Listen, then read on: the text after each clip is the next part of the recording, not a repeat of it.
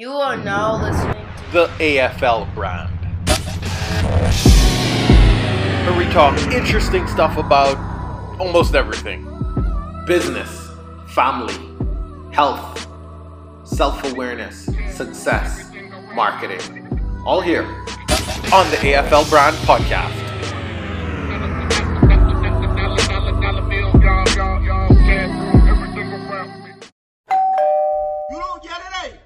Well, welcome to another episode of the AFL Brand Podcast. And I, I, I, keep saying that I'm super excited, but you know, I, I always like to sit down and um, and learn from people that have not only come before me, that are doing dynamic things with, with their brand, with their life, um, having some level of achievement, because I believe that there are lessons to be learned from everybody. Um, and so today we're going to learn some lessons from Harold Antor, uh, super sales uh, uh, agent and a, a, tremendous business person that we're going to learn from today. Mr. Antor, welcome to the show. Thank you. Yeah? Pleasure to be here. Yeah, it's good to have you. So, Harold, you know, I, I'm trying to remember if you and I had connected. May, might have been in real estate, might have been um, with the insurance company. I, I don't know where. Any idea where we where we might have connected?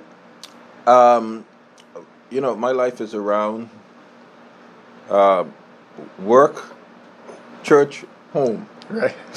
it, it only could be one of them three places. One of those three. I hear you. I hear you.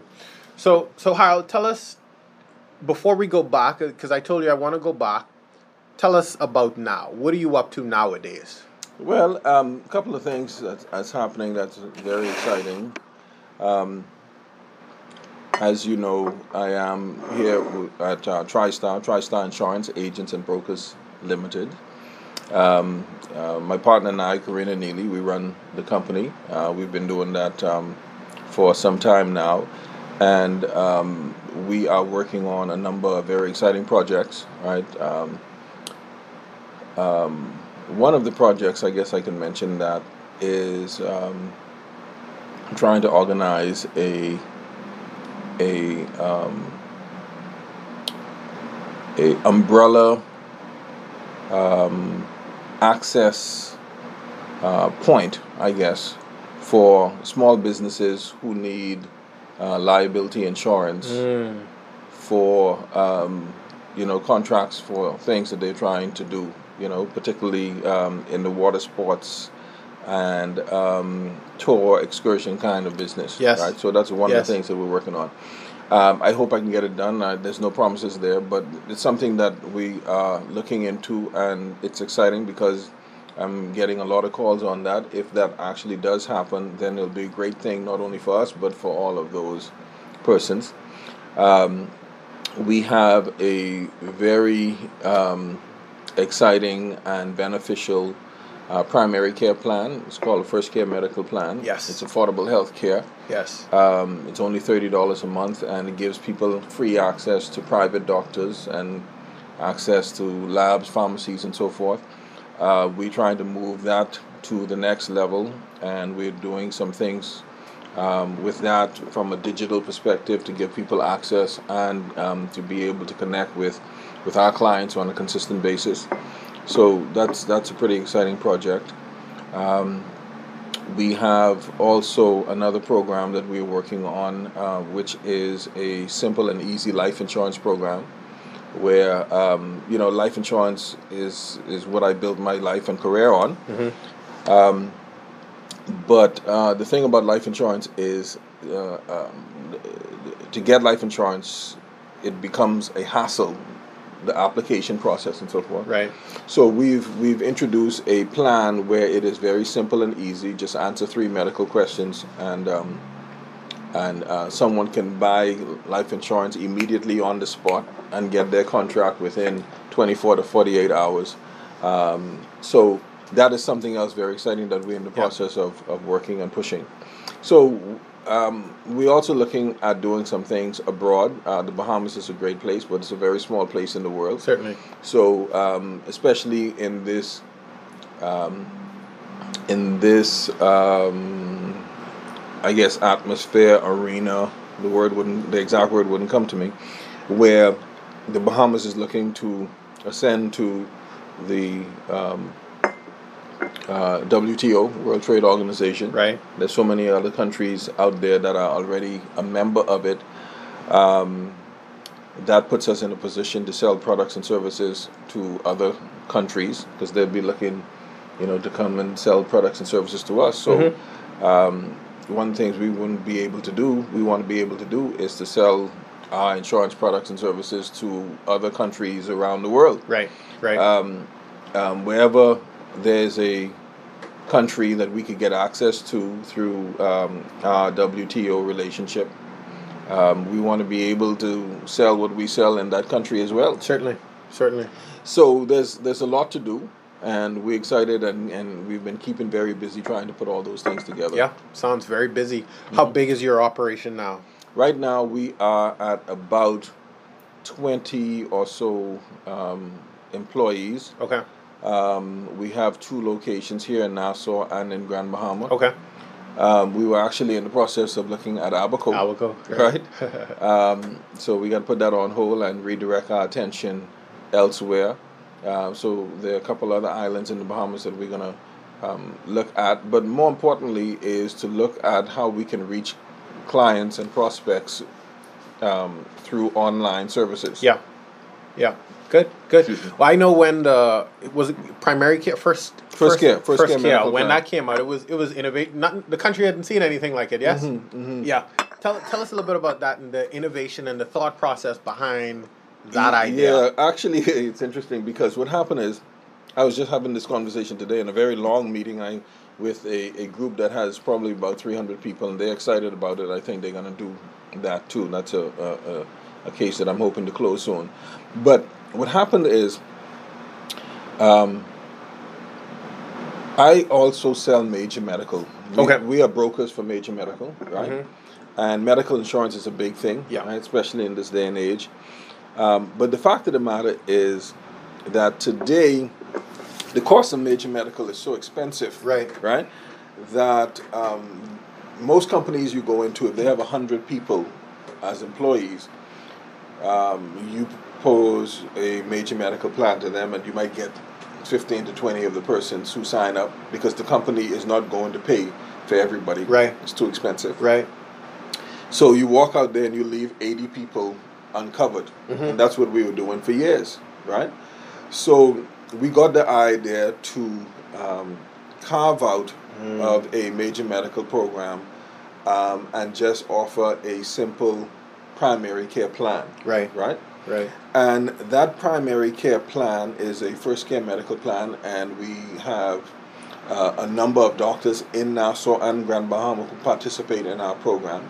And uh, we give you a card. It's a very affordable. It's only thirty dollars a month for any adult, regardless of pre-existing conditions. And it's uh, twenty dollars a month for any child zero to seventeen. And once we give you a card, you can access um, our um, participating doctors for free and no charge. wow Private doctors, yeah right? And that's been going very well. And in addition to that, um, the doctors will give you a um, prescription if needed, right um, or to do a lab test or to get medication. And we have uh, providers on our plan who give discounts for labs and pharmacy.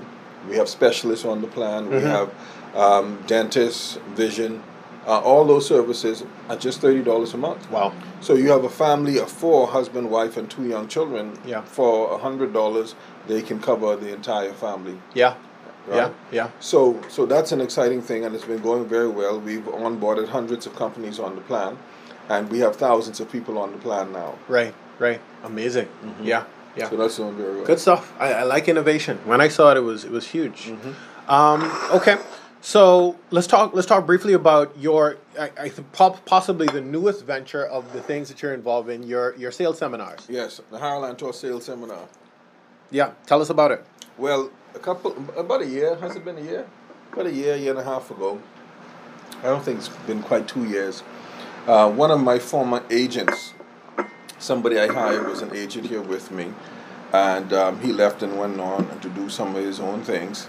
And one day he called me and said that he's doing a um, project where he's inviting speakers in, and he's going to have small business people, or business people in general, Right. um, at the event and one of the segments is um, to is to talk about how to build your sales and so forth and so on. And I had trained him, so he remembered me and he called me and asked me to do his presentation for him. Um, so you know, I like the guy. Yep. Former employee, I wanted to help him out. Mhm. No charge, no big deal. Right. So I went down, and um, these sessions were like an hour or so a piece, right? Mm-hmm. So I prepared my presentation, and I went down there. Uh, it was at British Colonial, and um, when I started the presentation, as I was going through it, um, what really struck me is how um, the people was were, were sitting there. Um, um, like sponges, Uh huh. you know what I mean? And and it's like they were dumbfounded, their eyes open, they're listening so intently, Yes. leaning forward, quiet, the mouths are open, and they, you know, so. Um, And you spoke on sales. You spoke on insurance. I spoke on sales, not insurance. Okay. on okay. sales. Sales. How to, uh, what was the? It was called um, how to improve your sales process or something to that. I got you. I got you. I have the presentation right on my system, but Okay.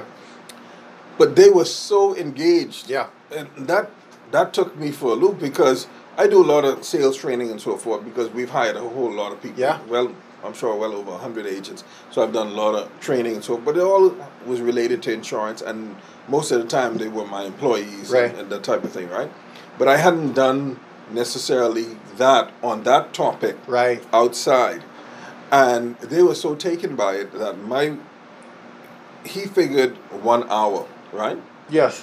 for the session. Uh huh. Well, in the one hour, um, I may have had, I can't remember how many slides I had, but I only had touched maybe two or three slides. Right. Right. Right. Right? And the people were there waiting for more and waiting for more. And, and they were like, time gotta go because the next speaker could come in. Yep. I said, you gotta get, be kidding me. I haven't even started yet. You're People right. say, yeah, man, you can't go, you can't go. You got, wait, wait, wait, wait until after the speaker, you go on and so forth. Yes. So I said, okay, right, I'll, I'll wait around.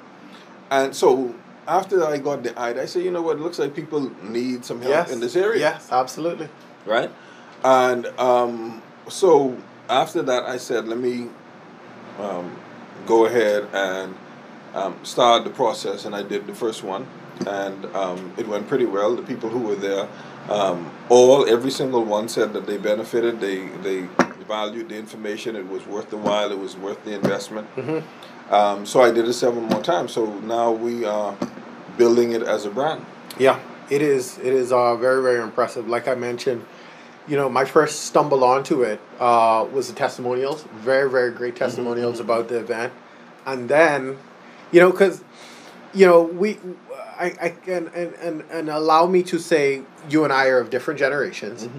And uh, there's a stereotype about your generation that social media, y'all ain't, y'all ain't about that business. Exactly, exactly, exactly. And so when I saw the Instagram stories and the promotion for for for the upcoming event, I was I was I was floored by it because it was it's dynamic.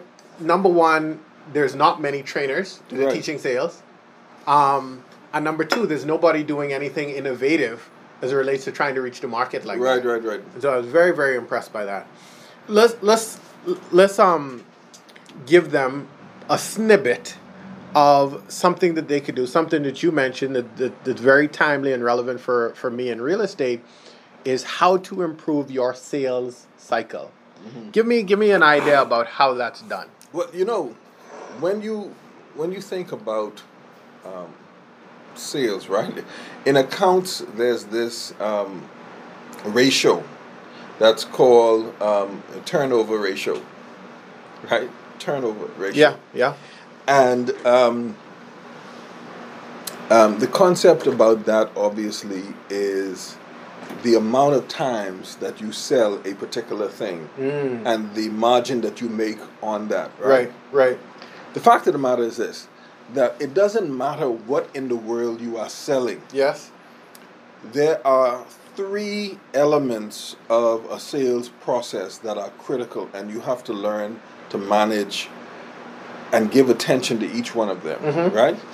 I call it the MEA matrix. okay, MEA. The first one has to do with your market, Okay. right? The second has to do with your efficiency, Mm. and the third has to do with your activity, Okay. right? Now, Okay. um, let's say real estate. Yeah. Right. I, I I didn't get into real estate.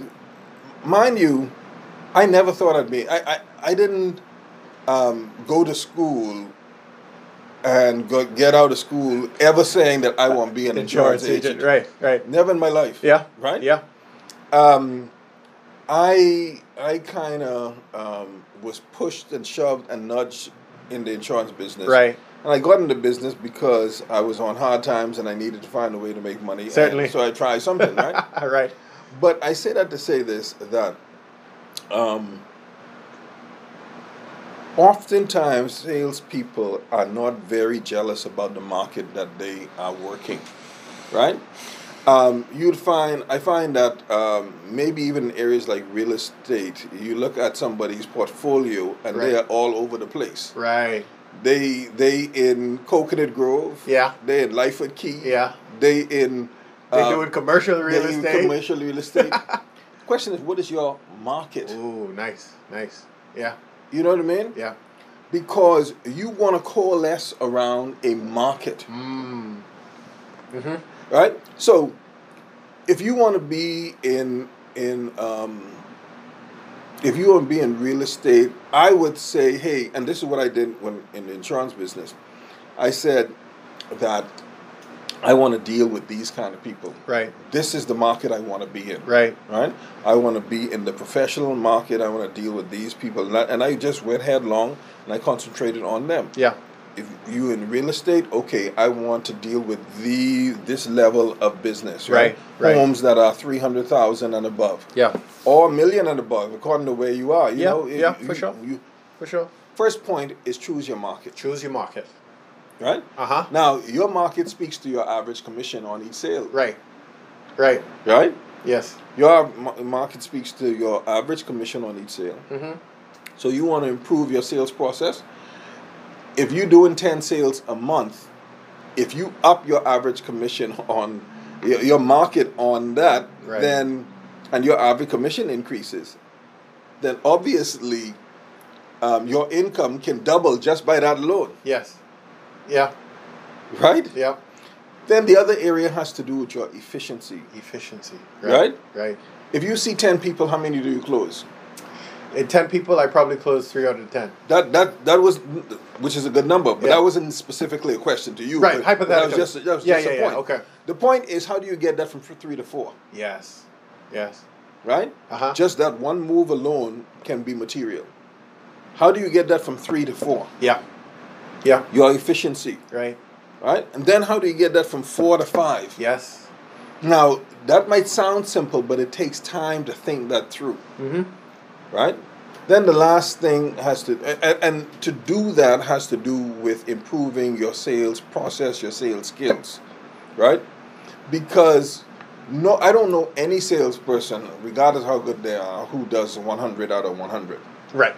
Right. right? Yeah. But if you make a sale, there were elements that you can take a look at to determine why did that person buy Mhm. and why did they buy from me, Mm-hmm. right? Mm-hmm.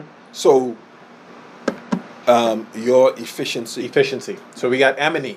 Then the last one is your activity, Mm. right? You could be extremely efficient, right? Where you sell in, excuse me, fifty percent of the people that you see. Right. Yeah, you could be extremely, but if you only see two, you you, you still That's only right. got one sale, right? That's right. That's right. Right, and um, if your market, your commission on a sale is, say, a thousand dollars, Right. right? But if you only make one sale, you see two people, you're very efficient. You Yeah. make one sale, you still only make a thousand dollars. That's right. Right? That's right. In terms of your activity, what if at that same fifty percent um, efficiency, instead of saying two people, you see four? Yeah.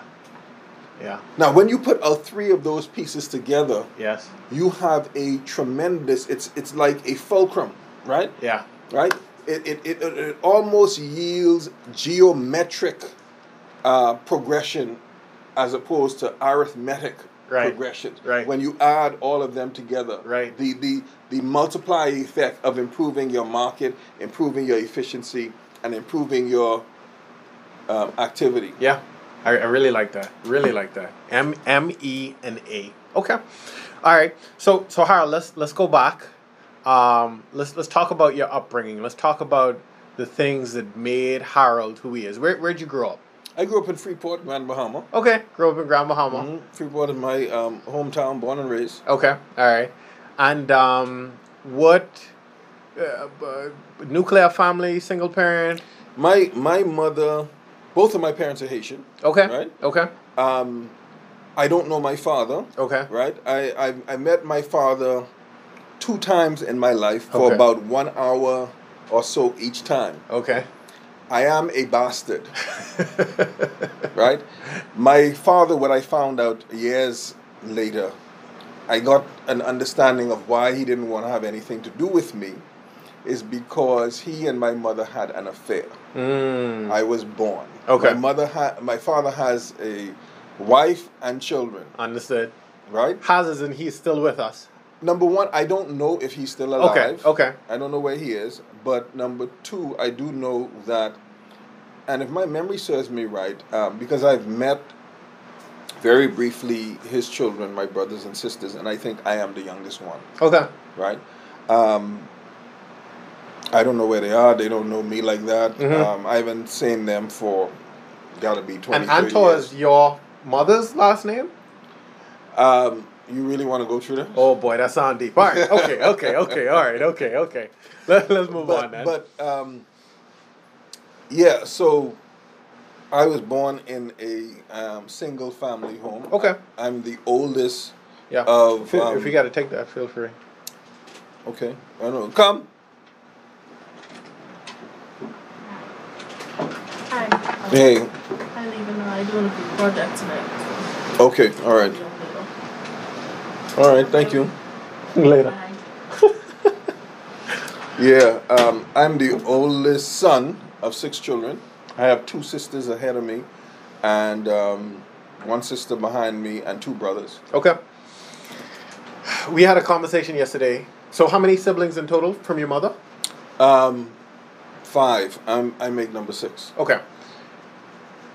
We had a conversation yesterday, and and and this this part here, which I know we're going to get to in a moment, is so impressive to me. How mothers alone raise these families to be to be well, you know, upstanding uh, uh, adults, all on their own. All on their own. All on. My mother was a. Um, my mother cannot read or write.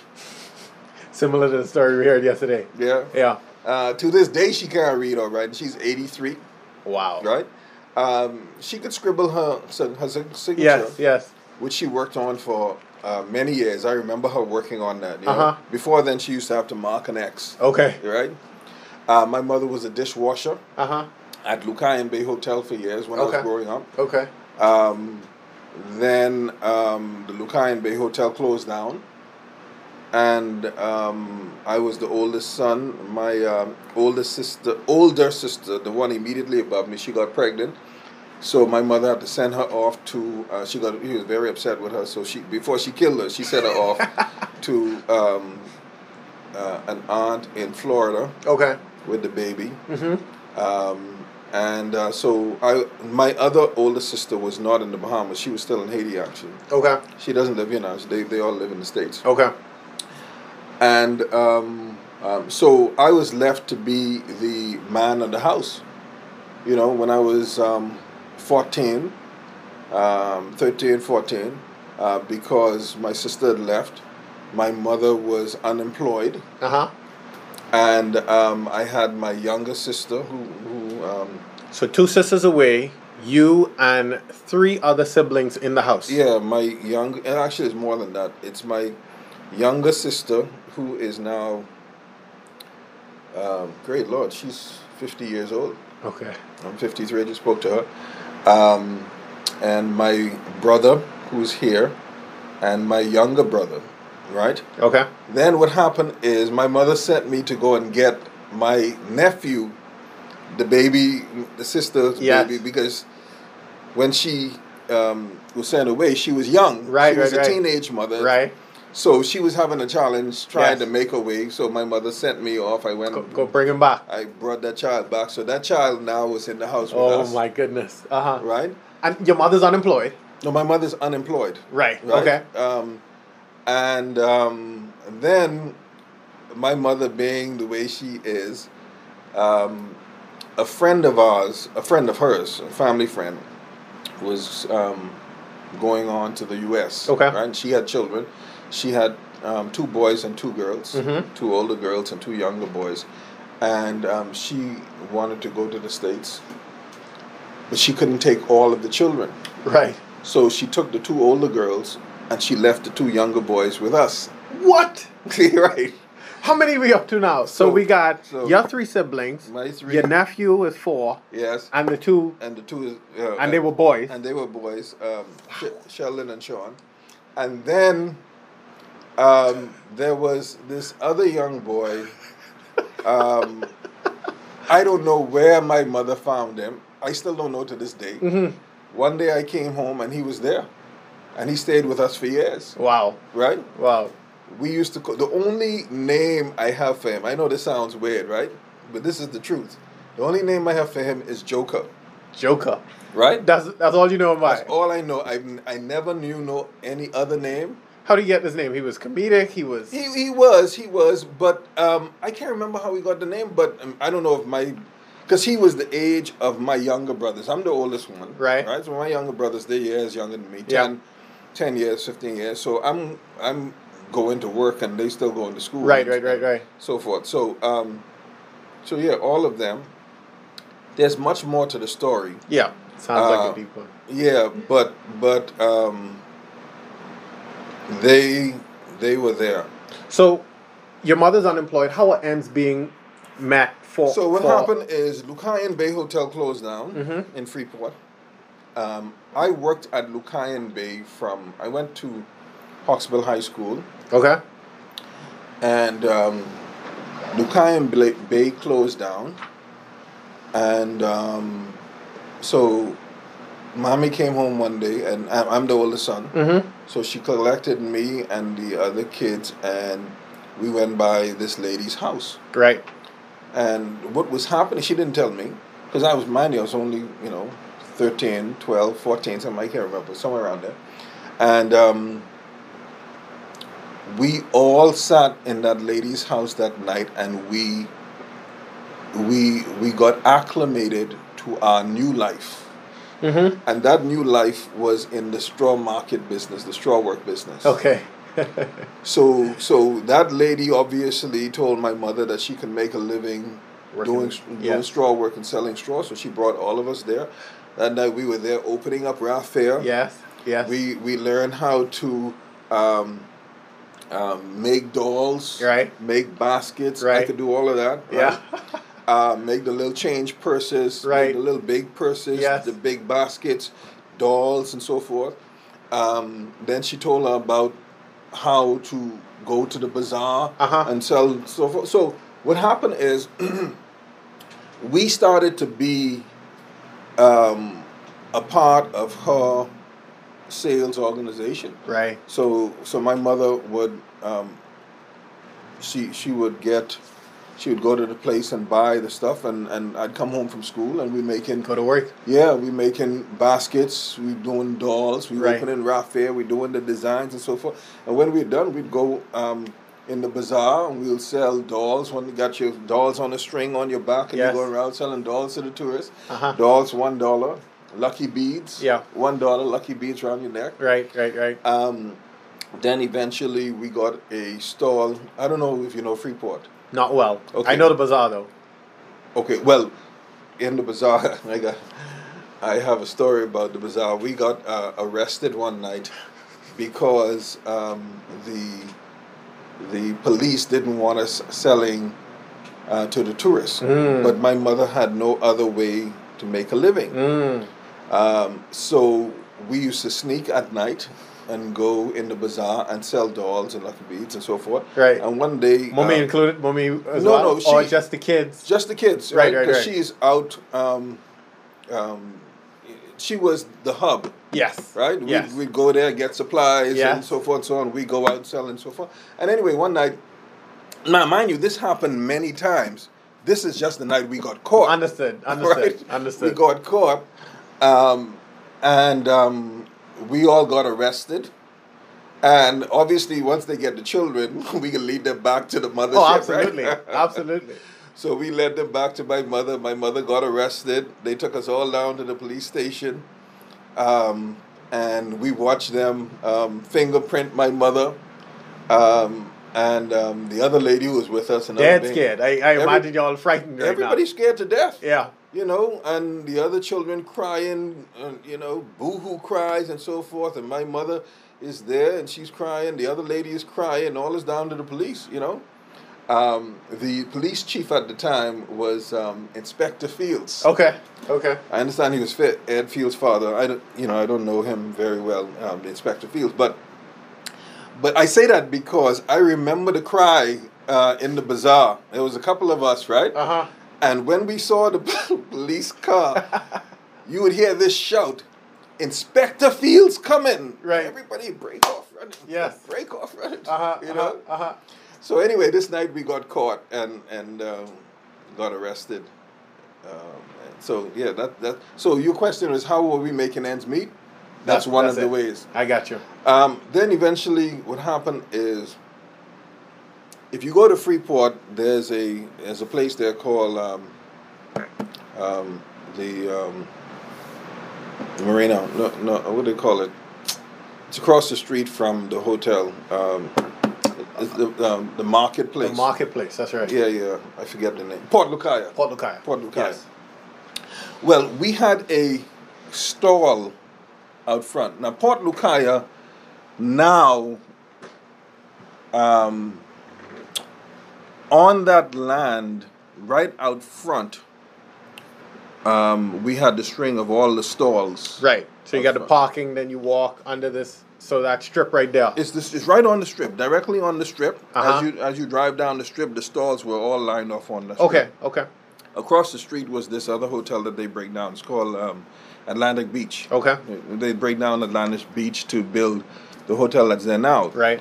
But all of that land where Port Lucaya is, Mhm. all that was just grass. Really. It was just, um, and mind you, it was um, lawn, Okay. right? So you could see from there all the way to the um, to the marina. Uh huh. There was nothing there, right?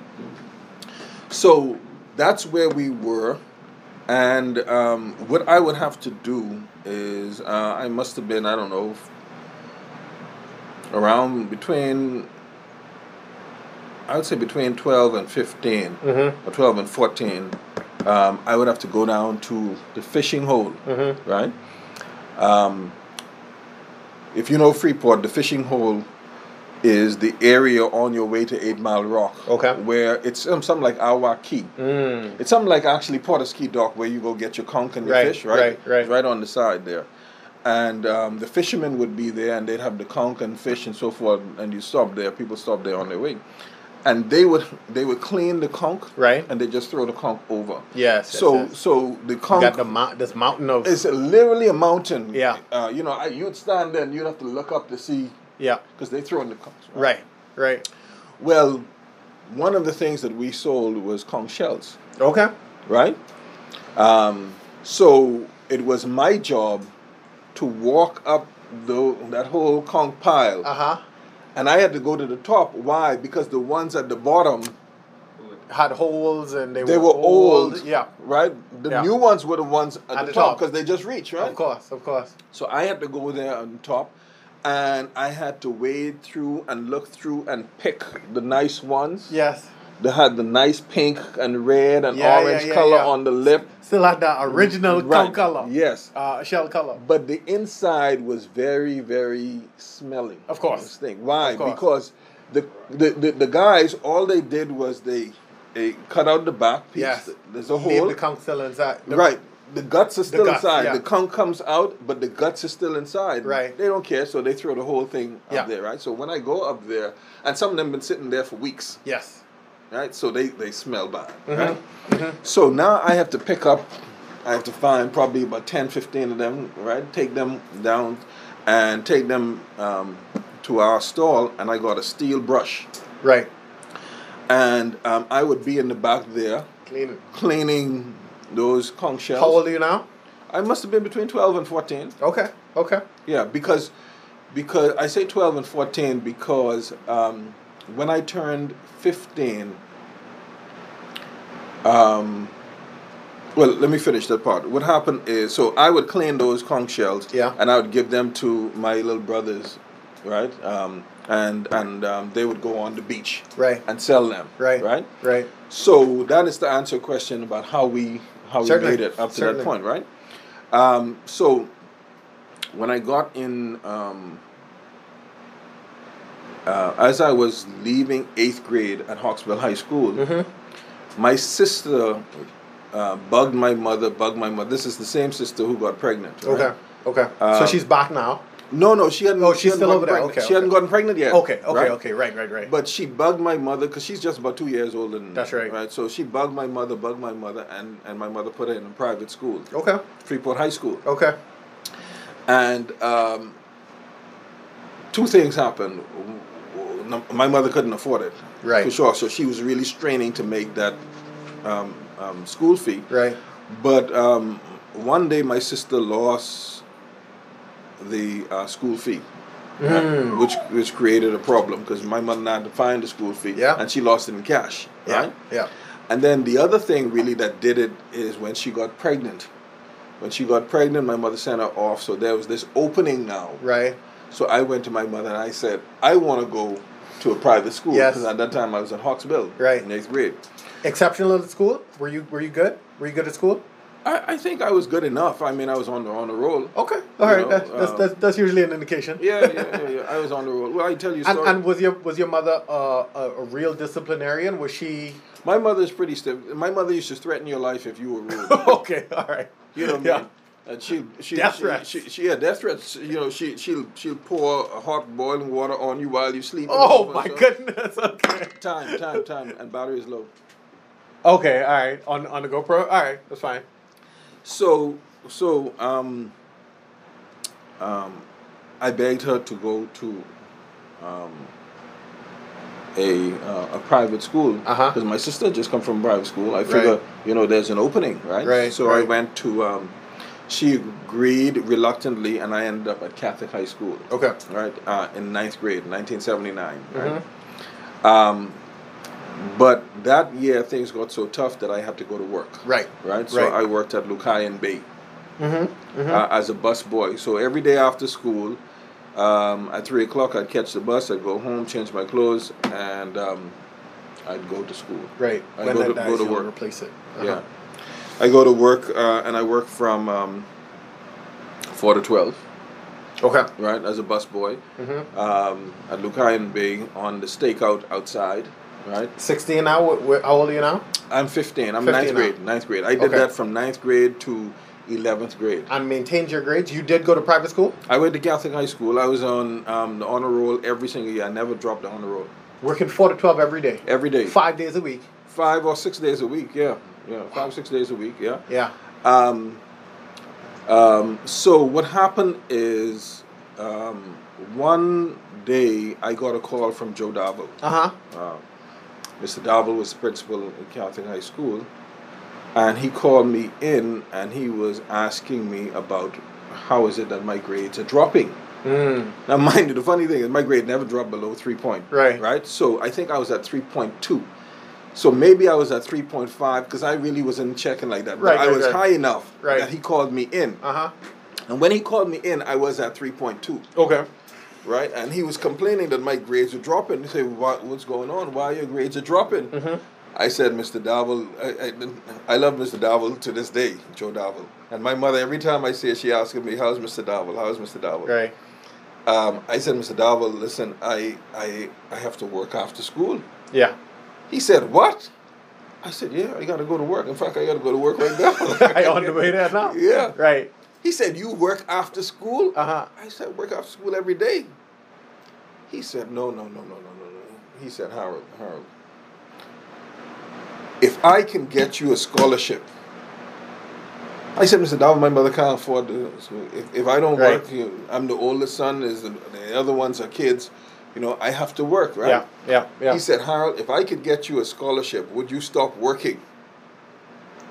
right? and and to which you responded, I said, yeah. I said, if you get me a scholarship, I'd stop working. and you were only your your income was only going towards your school fee, or you were you were supporting the family as well. I made fifty dollars and fifty one cents a week. I believe that was my check. Right. I never saw my check. Straight home to mommy. My mother worked at the Lucayan Bay. I was a bus boy. Uh-huh. She was the dishwasher. So when I come in with the tray from the dining room, Yes. the person who I turned over that tray to, and everybody else turning over their tray to, Yes. was, my mother. Yes, yes, yes. Right? Uh huh. And she got me the job. Right. Right. right? So she's there washing all those dishes, and um, um, I'm the busboy. Uh huh. So she um, she she would get my checks, right? Straight My away. You 50 never even saw it. I didn't see my. Checks. What check. about your tips? You you pocket some of them tips. I can get to that right now. Every morning before I go to work, I mean before I go to school, my tips from the previous night, my little brothers and the other kids used to line up, and I had to dole out my tips out to them every single morning. right. Right. That, that was my life, yeah. right? Yep. I made ten dollars the night before. Lunch money. Boom, boom, boom, boom, boom, every morning, and that's how it was. Uh huh. You know, so that's how we made it. So I never saw my t- my my check, and I never saw my um my tips. The Tip- next by the next right. morning, Tips was were gone. Uh, salary was gone. Yeah. Okay. So that that was that, I got you. and that was ninth grade. That was ninth to eleventh grade, and Mr. Darville called me back, and and, um, after a while, he did get me a scholarship, and um. Then he called me in a couple of months. It might have been a year later. I can't remember. And he said, "No, it wasn't a year, but within a." He said, "Harold, I see. It looks like you are still working, but you got a scholarship now." Right. He said, "I saw you said you was going to stop working if I got you a scholarship." Right. Right. Right. I said, "Mr. Darville, I tried, but I can't stop working because I still need to help right. and make things That's right. right." So um, And and and he, let me graciously continued. Is your mindset, man, I really hate this job. I don't want work, or do you feel that sense of responsibility where you be like, hey, I got to do this for my family? Yeah, where no, were no, you? Because it- you still fifty, you still a child. Yeah, I was in ninth grade, 9, 10, 11th grade. I worked after school. Your friends playing, they riding Oh, yeah, bikes, yeah, they oh, on. Yeah, yeah, trust me, all of that, all of that. You missing, you missing life. Uh, that was my life right there. But you life. did you feel did you feel like you were missing out? Well, you know, I didn't know anything different. That was all I knew. Right, That was my life. right, My fun or whatever I do, people I hang out with, was the waiters, the waitresses, and the people at work. I go to school, go to work, come from work, you go to school, go to work, come Yeah, from work. Go to, yeah. And then Sunday you go to church, Right. and then Monday you go back to school. You go. That was my life. that was it. Yeah, I mean, I, I didn't know anything other than that understood. from the time I hit ninth grade. Right, right, Um, it wasn't until um, um, I was going into the 12th grade, um, my boss uh, at Lucayan Bay was Mr. McDonald in Mhm. Freeport, and he, he, he started a restaurant in Freeport afterwards. But I think I forced his hand to fire me because I couldn't take it anymore. understood. Yeah, I came late intentionally and so forth. I, I couldn't quit, Right, right, right. Exactly. right? My mother would have killed me. so the only thing I could do You could you could be insubordinate. Uh, yeah, so Yeah. I I intentionally came late a number of times, and I kind of forced his hand to fire me Understood. because I really didn't want to go into twelfth grade with the pressure of work. Yeah, I wanted certainly. to do well. Certainly. So anyway, I went home and I told my mother um, I got fired, and um, I she may have seen it that I was really getting tired and so forth. but- right. So she she said she didn't um, make too much of a fuss, but it was very difficult. Mm-hmm. I can imagine. Yeah. I can imagine. Um. So okay, so so you you finished school, honor roll still. Honor roll, I, honor roll throughout my my um, high school years. Then what? Well, um, what happened is after school, I graduated in '83, right? And um, I went to work for. Um, not I went to work. I, I looked for work for a while, and one of the things that I did was um, I worked part time. Oh, I shouldn't say part time. I worked at uh, Workers House Uh-huh. in Freeport, Grand Bahama, Okay. and um, Miss uh, Wells gave me a job. Right. So you're gonna hold that right there. Yeah, Miss Wells gave me a job Who who well? Grand Bahama. in Grand Bahama Yeah, uh-huh. at at the um, at the Bahamas Hotel Catering and Allied Workers Union Okay. office in Grand Bahama. Um, but it wasn't a real job because it's, I think I was only getting paid fifty dollars a week, and, and that was really them just feeling sorry for me. Right. They want to give me something. Right. I think it was fifty dollars a week. So I did that for a while, looking for a job, and finally I got a job at Scotia Bank, Okay. and I started um, at the bank. Uh, I believe it was June nineteen eighty four Okay. Okay. and I was at the bank for six years in Scotia. Um, but all the while, I was the main breadwinner for the family Mm-hmm. because my mother didn't have a job. Right. Uh, my mother didn't get a job since then, uh, after that, Right. at all. Um, so um, I stayed to Scotia Bank from ninety from eighty four to nineteen ninety. Tell me how the work ethic that you would have had all throughout your life then manifested at Scotia. Well, Scotia, um, I believe um, that what what the bank got from me was somebody who was committed, dedicated. Yeah. You know what I mean? Um, I did what the bank asked me to do. Um, I worked long hours sometimes. Right. You know, didn't complain. Right. Right. Um, I don't know if I was the best banker in the world, only because, mind you, I was a teller. Mhm. They promoted me to uh, proof teller, Okay. right?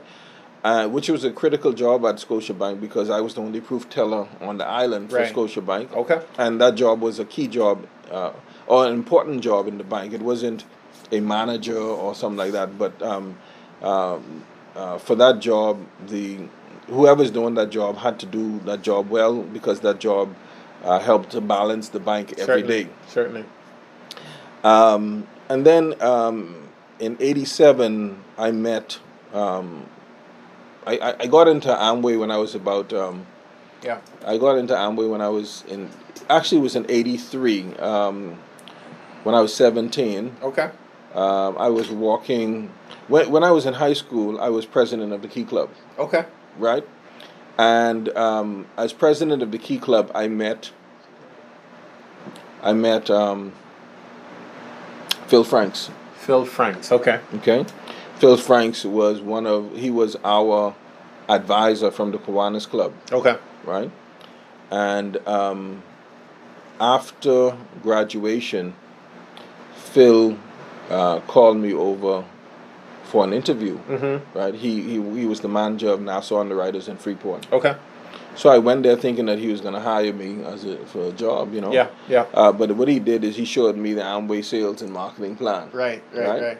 Uh, so I got into Amway at 17, Okay. and um, so How that big was the movement at that time?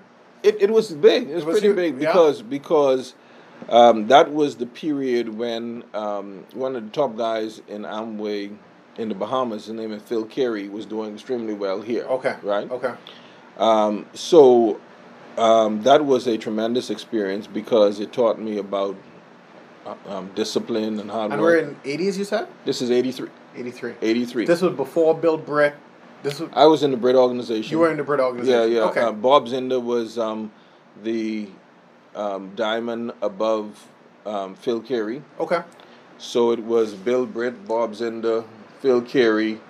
It was um, um, Ken and Nikki Williams, and then me. Okay. Yeah. Okay. Right. So no, no, sorry, Ken and Nikki Williams, Phil Franks, then me, because Phil sponsored Right. me. Right. Right. But after a while, you know, I'm kind of Phil faded out. Um, so I did that for a while, even What, what level you made it to? direct distributor. Right. Yeah, okay. the- Platinum. Well, I, profit sharing direct distri- distributor. So much so that um, I got to make that uh, trip to Ada, Michigan, and, Okay. and meet um, um, Jay Van Andel. yes. Yes. and yes. and um, um, the whole Amway Right, experience. right. Right. So that was that was a great experience. I have photos of that. but so I did that while I was working at Scotiabank. You know, every night I'm I'm out there meeting people Showing and the showing plan. the plan and doing. That's what I did. Right. Yeah. I didn't have a life. Right. Yeah. I met. That's how I met my wife, Sabrina. Okay. Uh, I went to a meeting at the Polaris Hall right here in Nassau. Okay. On Paradise Island. Uh-huh. And um, she was at the door, and we met there. Okay. We got married in 1990. Okay. Uh, but in 1990, I also left the bank and started the insurance business at Imperial Life. Understood. Yeah, I was at church one night, and um, a friend of mine, Greg Bullard, came up to me. He said, "Harold, you know, you'll do good in the insurance business." Mm. I told him I'm not interested in the insurance business. Mhm, I said, you know, people in the insurance business don't make any money. Right. Right. Right. He said, "Boy, you know, um, um, you should reconsider that." I said, "Okay, Greg," because uh, at that time I was thinking about getting married, and I know I couldn't take care of a family on, um, on my salary at the bank. Right. So I was trying to figure out what else I should do. Yep. Yep. So I said, you know what, to hell with it. What what's the worst could happen? Let me go and check it out. Right. So I said uh, to Greg, what should I do? Uh, he said, go over by um, um, Imperial Life, talk to Bob Hall, and I did that. And uh, long short story short, in 19, uh, I think it was November 1st of 1990, I started with Imperial Life. Okay. Okay. Yeah, and that's that's how my career in the insurance business started. Right. Right. So 1990, that puts us at about 29 years. 29 years, believe it or not. I've been telling people 20 years for the longest, but 29, 29 years. years now. Okay. Very interesting. And so that work ethic that you had from a child, selling dolls, Yes, climbing for conch, exactly. you've brought into sales. Absolutely. And and and when I started the insurance business, you know, um, it was a commission-based business, and I came out of the bank, which was a salaried Certainly. situation. Certainly. and I was new. My wife is from Nassau, but we were living in Freeport, so she didn't have a whole lot of friends, didn't know a Right, lot of people. right. But but I said to her, because I was very scared, you know, moving out of a salaried situation Yes. into a, a commission situation, a job that I had never done before. Right, right, Didn't know right. whether I could make it work or Yep. not. Yep. And my wife didn't have a job at the time because she just left her job. Understood. Right. I said to her, I said, listen, you know, I don't know how this thing is going to work, Mhm. um, but but um, I'm going to give it all that I've got. Right. I so just- you're 30 now? This was in no, no, I was married at 24. So, 20, you're 24. Okay. Right. So, um, I got married in June. This is um, November of the same year. Okay. Right. Okay. When I got married, I was 24 years old. Um, so I said to her, I'm going to be home late many, many nights because I'm going to be out there working. Yes. Right? So don't stay up or whatever. I just got to make it work. Right. Right. Right. Um, so I Did put- that cause friction? No, she understood. My Wow. wife, you know, she, Yeah. she's the best. Yeah. Um, so I put my head down and um, I was out there seeing people, you know, making it happen. Yeah. do- doing what it takes, doing my presentations. Did you were you- did you become less aggressive in Amway at this point? Um, yeah, at the time, yeah, I started to fade on the Amway because I, I couldn't be two places at the same Of time. course, of and course. and um, the insurance was immediate income because I get paid each month. Right, right, and, right. and the Amway was something that you'd build over certainly, time, right? certainly, certainly. So um, um, I, I I put my head down and um, um, I didn't know. All I wanted to do is not fail. Yeah. You know what I mean? Yeah. Um, um, so I started to make some sales and so forth. The next thing I know, um, one day, Bob Hall called me in and said to me, he want to talk to me. Uh huh. I said, I, eh, you know, in the bank, whenever they call you and they want to talk to you, that's Yeah. a That problem. sounds like a problem. Right. it's a problem, Right. right?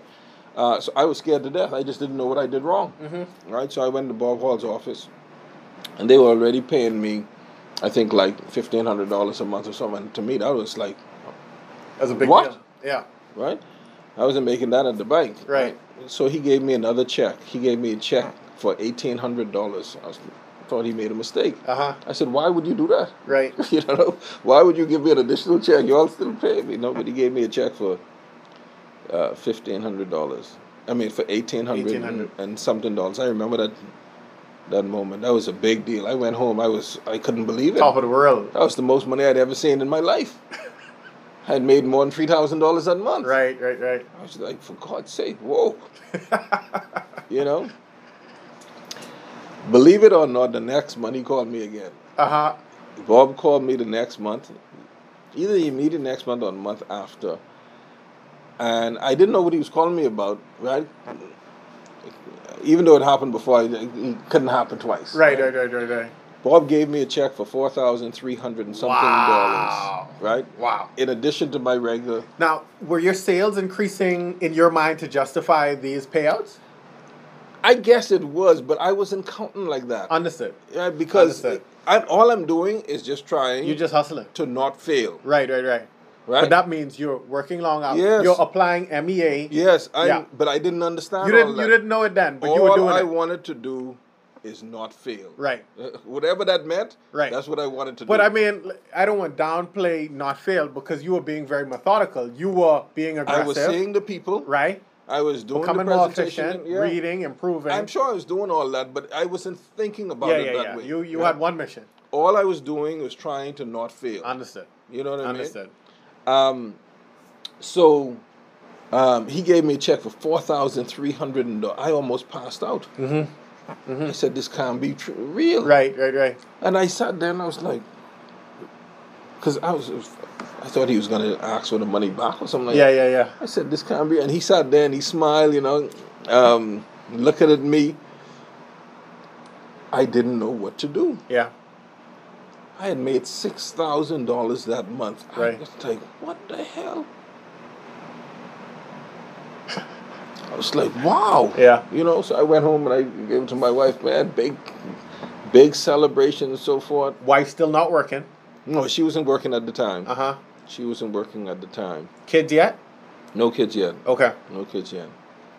And um, by April of the next year, I got a note that um, they want to send me, said that, I was on time for MDRT. What that means is that if I kept pace, I'd, I'd qualify. But I didn't even know what that meant. So I Right. didn't even take note of that. Right. Right? And they told me that a couple of times. I didn't know what that meant. I didn't care. Yeah. All I was trying to do was not fail. Right, right, right. So I kept doing what I was doing. And then I got a letter saying, hey, um, you qualify to go to Rising Star School in um, Toronto, Canada. Nice. Nice. And for people that don't know, what is MDRT? Um, Million Dollar Roundtable, Right. Right?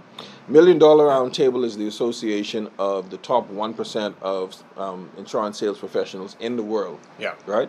I didn't know that. Right. Nor did I care about that. Right. I don't know those people. they don't know me. Yeah. All I want to do is pay my bills. That's it. Right. That's it.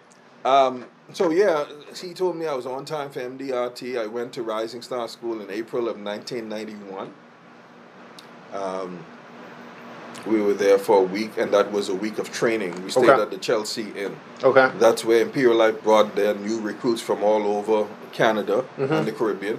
Uh, me and another girl from Nassau. Uh, I see her from time to time. She's not in business anymore. Okay. Um, we we went. Photos and that. So that was a great experience. My Good. first my first time in Good. Canada. Age now? How how old you you I would was- be? I was 20, still 24. 24. I, I, yeah. no, no, I had just turned 25 because I was 19. And first, 91. second year insurance. First year, I started in First November. Yeah. Million dollar round table the first year. I started in November. November 1st. This is a 1990. This is April of 1991. Right. Right? Right. I know that because shortly after that, I quit. Okay. Okay. right? what happened is, um, as I got down to May and June, I started to get this feeling that, you know what, um, time is passing me by. I need to get more education. right. Mind you, I'm 25, Right. right? And my my wife wasn't working at the time, I don't think. And I said, um, I made the decision. I remember my friends call, um, talking to me, having long talk with me. Harold, what are you doing? You making money? You gonna Right. leave all of that? Right. You gonna go? I said, man, I gotta go and get me some more education. I Yeah. don't have enough. And my mother definitely couldn't afford to. to um, actually, by that time, I'd sent all them um, to Florida. Okay. To my sister, so it was just me and my wife in in Freeport. Right. So I decided to quit. Um, Bob Hall um, was taken aback. I said, Bob, I got to go to school. Yeah. Uh, I got into Langston University Okay. through this, um, um, through uh, Phil Carey, Uh-huh. um, the Amway guy. Right. And uh, we went to school in Langston for four years, my wife and I. and that's where my first son was born. Okay. He was born while we What were in what school. would your wife major?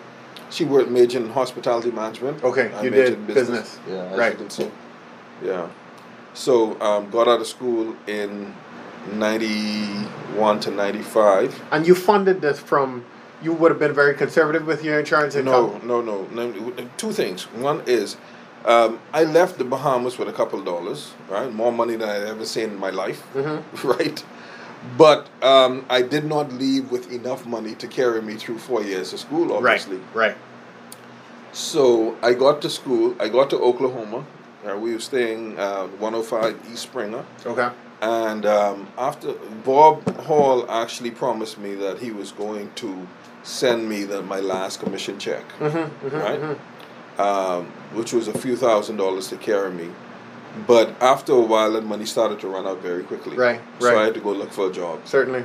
And um, I found a job at Broadway Ford in Oklahoma City. Okay. And I sold cars Okay. uh, from um, I, I sold cars all the way up from from ninety was that ninety one from ninety probably late ninety one all the way to ninety five when I graduated. They wanted me to stay. Are you doing school in the night?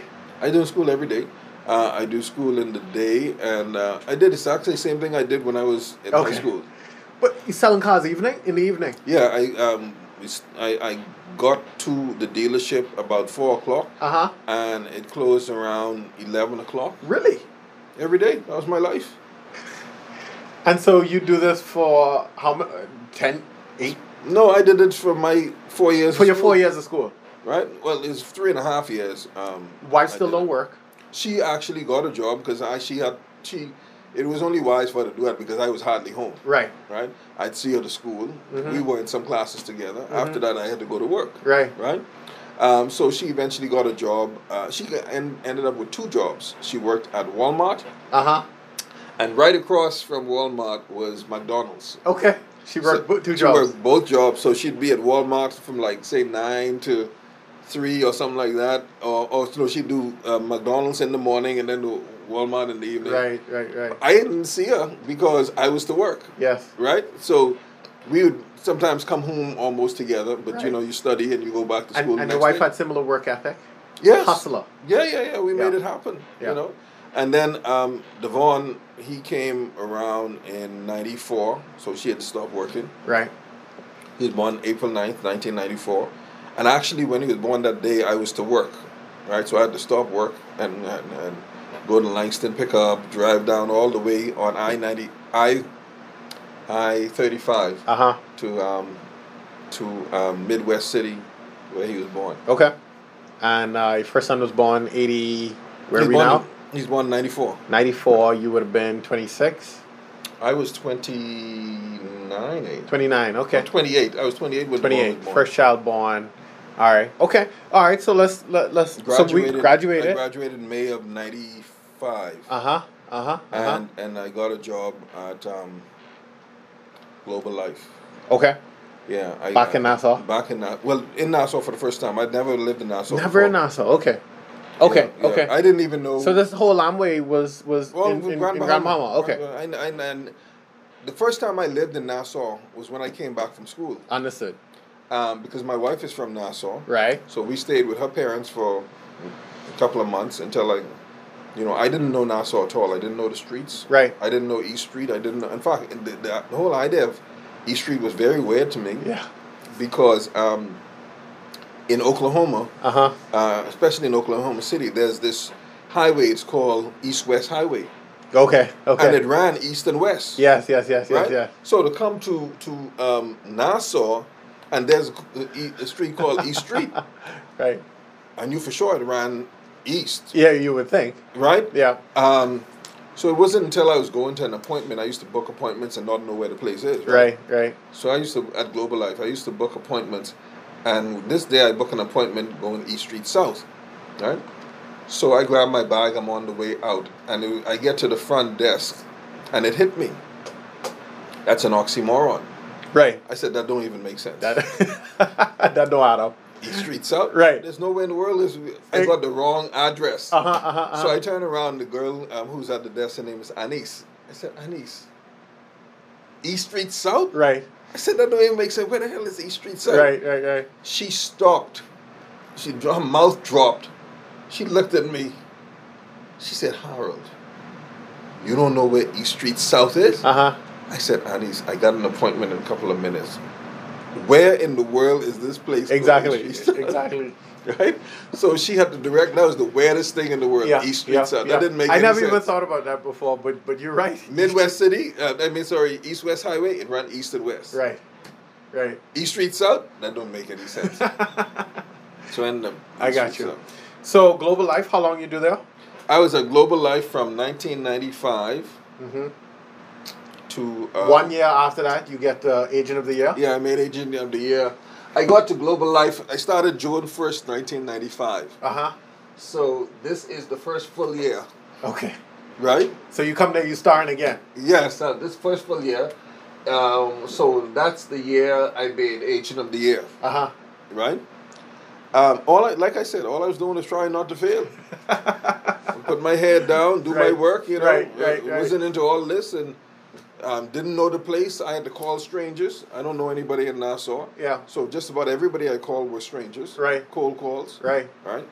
Um, I had to find where I had to go. In fact, I remember the uh, first day I couldn't even find my way home Mm. because I was living with my um, uh, in-laws. In-laws, right. They live in um, um, what the place name? Maxwell Lane. That's in um, oh, Rock Crusher. Mm-hmm. Right? Mm-hmm. I didn't know how to find my way home. I had to drive very slowly. And I remember when I got home, I said to Sabrina, my wife, I said, Sabrina, you wouldn't believe it. I found my way home. I said, I got, I, I, I, I went to the light, I turned the corner, and I just went and I went, and I got to another light. And when I got to the corner, there was this big church on the end. And I Right. looked across, there was another street.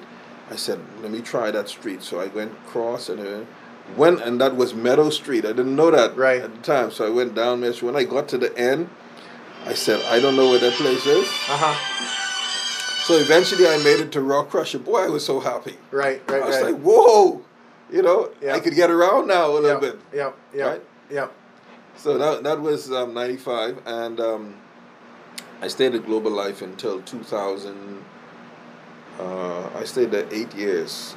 I remember because this is another saga. This is too much to go into. But um, in 2002, Ignore it. all right, sorry. In 2000 and um, in 99 they promoted me to branch manager. Right. Or was that 98? Uh, Global Life, right? And um, in 2002, Colina wanted to buy Global Life. Mm-hmm. That created a, a a problem, a saga for us as managers. Right. So we had to live through that. And then, so Colina took over Global Life. Um, and they made some changes that impacted me. And uh, my boss, um, Len Henderson, who was Mhm. one of my mentors, he left and he went to Family Guardian. Right. Right. And my other boss, um, Pat Hermans, was there, and she eventually left as well. Okay. So we, we, we stayed there. And um, um, they, my first boss left, went to Family Guardian. About a year or two later, my second boss left and went to Family Guardian. Okay. She went there as president. Right. So the two of them got together and they decided now they're going to come back and make offers to some of us who were managers with them at right. Global Life. Right. Right. Right. When they did that, the people, our new bosses, found out and essentially, what?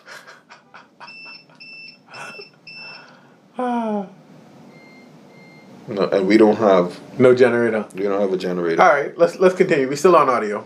Oh, okay, all right.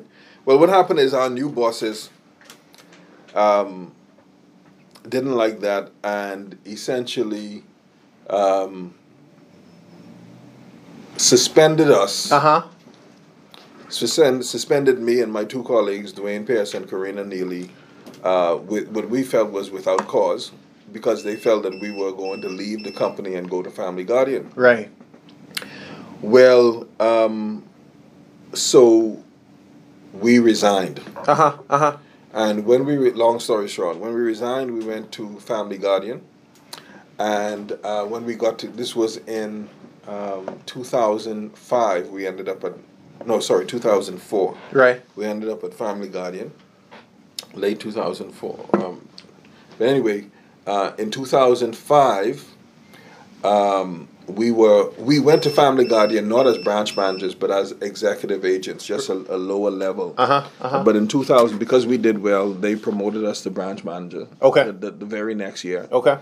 and um, because of the awards, you know, our performance, um, we got um, some of the awards that you see around here. Right. Right. Right. So um, in 2006, we decided that we were going to go out on our own and form TriStar Insurance. Mm-hmm. Okay. And that's how this company started. Which year was this now? 2006. 206. Okay. Okay. So we're we're, we're about 13, 14 years. Yeah. So Yeah. so from 2006 to now, this is what we've been doing. So it's myself, um, Dwayne Pearson, Karina Neely. Dwayne eventually uh, retired, so it's um, Karina and I who's running the ship. Right. Right. And that's where we are. The lady we just met. No, no, that, her mother. Her mother. Yeah, okay. yeah, yeah, yeah. Okay. I got you. I got you.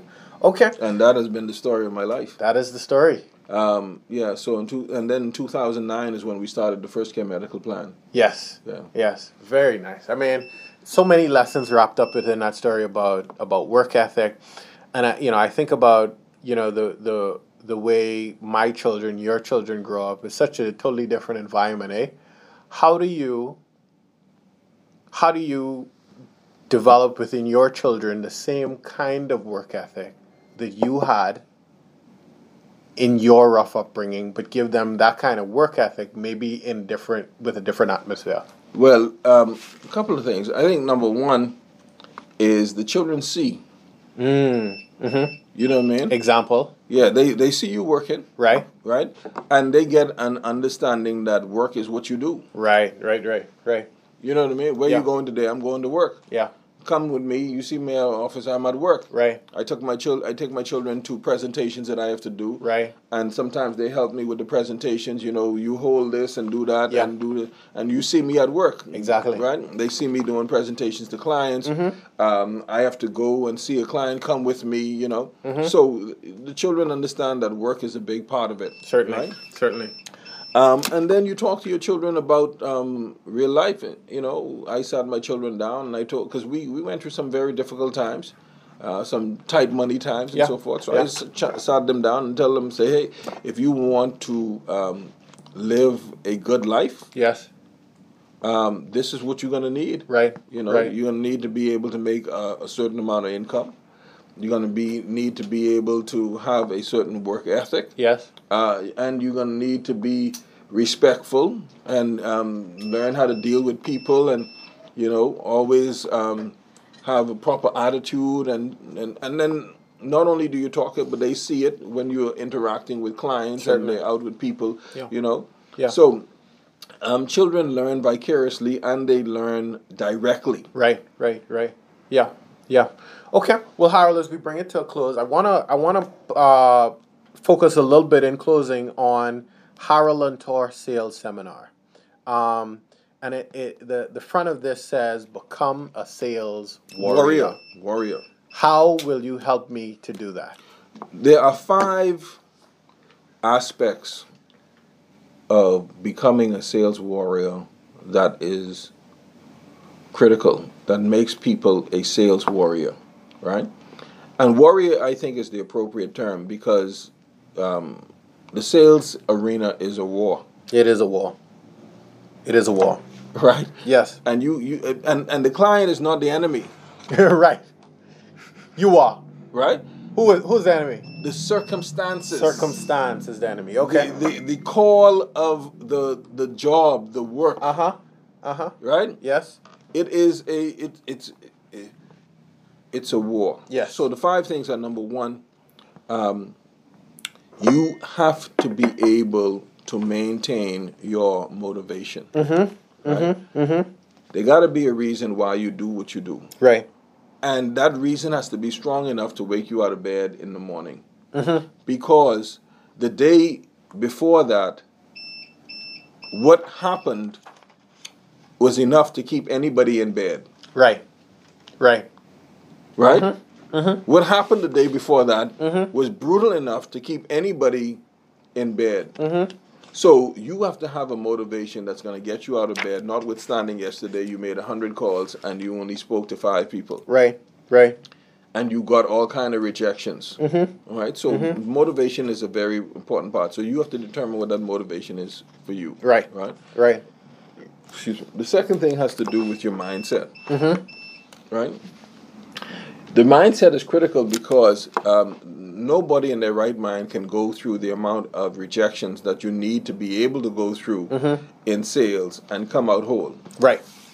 Right. Right? Yeah.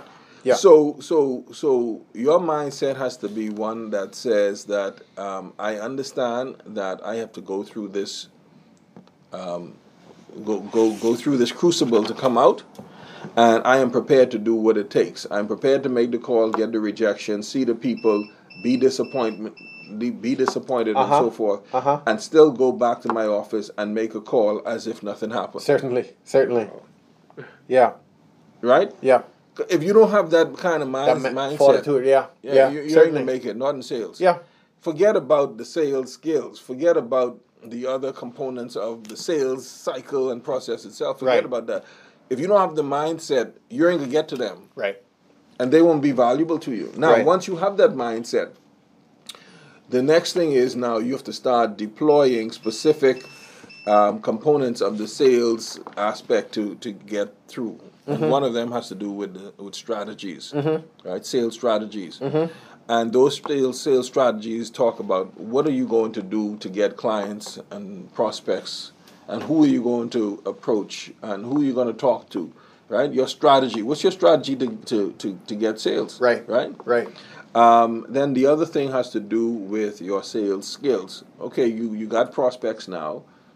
You got to know when you're sitting in front of somebody how to go through the process to get them from one point to a point of close. Certainly. Right? Certainly. And then the last thing has to do with product knowledge. Product knowledge. Yeah. Right? Yeah. Uh, whatever it is you're selling, whether it's real estate, insurance, whether you're selling computers, whether you're selling this or that, you know, um, the product knowledge is important, but you got to get in front of a client to make the case. Absolutely. right? Absolutely. Yeah. And then and then the case has to be relevant to what the client's needs are and so forth and so on. For sure. So you got those five things that are critical to make a successful salesperson. Yeah. And that's what we drill down in um, nice. in sales training. Very nice. So so so the upcoming seminar is when? It is um, November nineteenth Yeah. at British Colonial. Uh huh. Um, it's an all day seminar Uh huh. from um, nine to five. Okay. Lunch is included. Nice. Um, but the, the the the day is important because um, there's so much information Yeah. to to cover just to give you value for the time. Right. Right. know? And and and if we if we just go through some of the some of the meat here, this booklet is called the the Haas booklet. Yes. has a personal assessment. Yes. Talks about your personal stats. And so you start by making an assessment of where you are now. Right. And and we do that assessment at the beginning of um, all of the sales seminars because, you know, oftentimes people don't stop and analyze. Where am I now? Right. Yeah. And when you put those numbers down, things pop out. Certainly. You know what I mean? Certainly. Um, and and by analyzing those numbers, you could tell a lot about why you are where you are. Absolutely. Absolutely. Tells you a little bit about the market that you work in. Certainly. Tells you a little bit about your work ethic and, and your activity. Mhm. Tells you about your efficiency and all these things. You know. Good. And then we go into what are your objectives going forward? Right. So now we've already established where you are. What's the plan moving forward? What is People come to a seminar to do something. and that's one of the key things that we ask at the beginning. Um, in a perfect world, what do you want to get out of here? Mm-hmm. Out of this meeting today? Why are you here? Mm-hmm. If you got exactly wanted what you wanted to get, what would that be? Right. Right. Right. And then we have some daily, weekly, and monthly objectives. Right. Yeah. Right. things I need to do, uh, things I need to change or improve to meet my goals.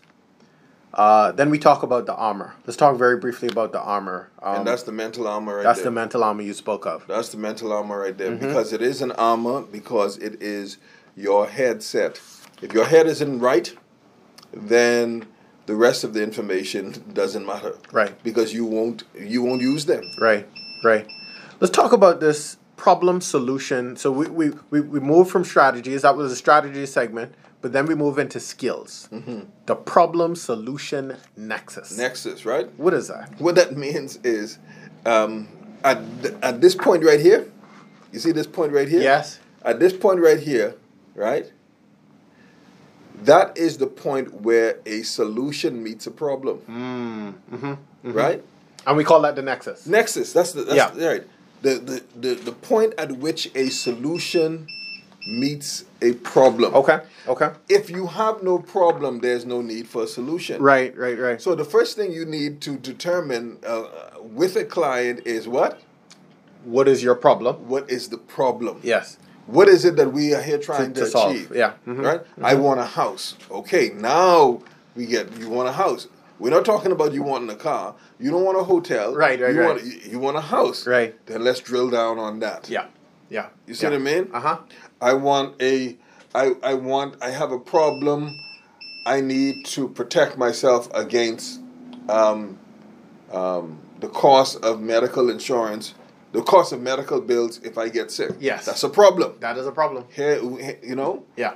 I I, I want I have um, I want to um, have reliable transportation that I can afford. That is a problem. Yes. So the problem solution nexus is the point at which uh, solution meets a problem. Right. And the point there is that you can't solve a problem unless you identify what the problem is. Absolutely. Right? So that's the critical part of sales. You have to agree with the client that, okay, I understand what the problem is. Good, good. So let's go over the date one more time, Harold. The date is November, November 19th November 19th, At- British Colonial at 9 a.m. 9 5 to 5. p.m. Make a full day of it. It's a full day. It, it and it, and And it's it, two ninety nine for the day. Yeah. Which I think is extremely um, reasonable. yes, with lunch included. With lunch included. Yeah, yeah. So we I'm very excited about it. I think it's going to be a all of my um, seminars, every single one I've done, everyone who's come out has said that they've gotten they got value for money. Yeah, yeah. I saw the testimonials. People are speaking, saying, talking wonders about it. The website is hasalesseminars.com.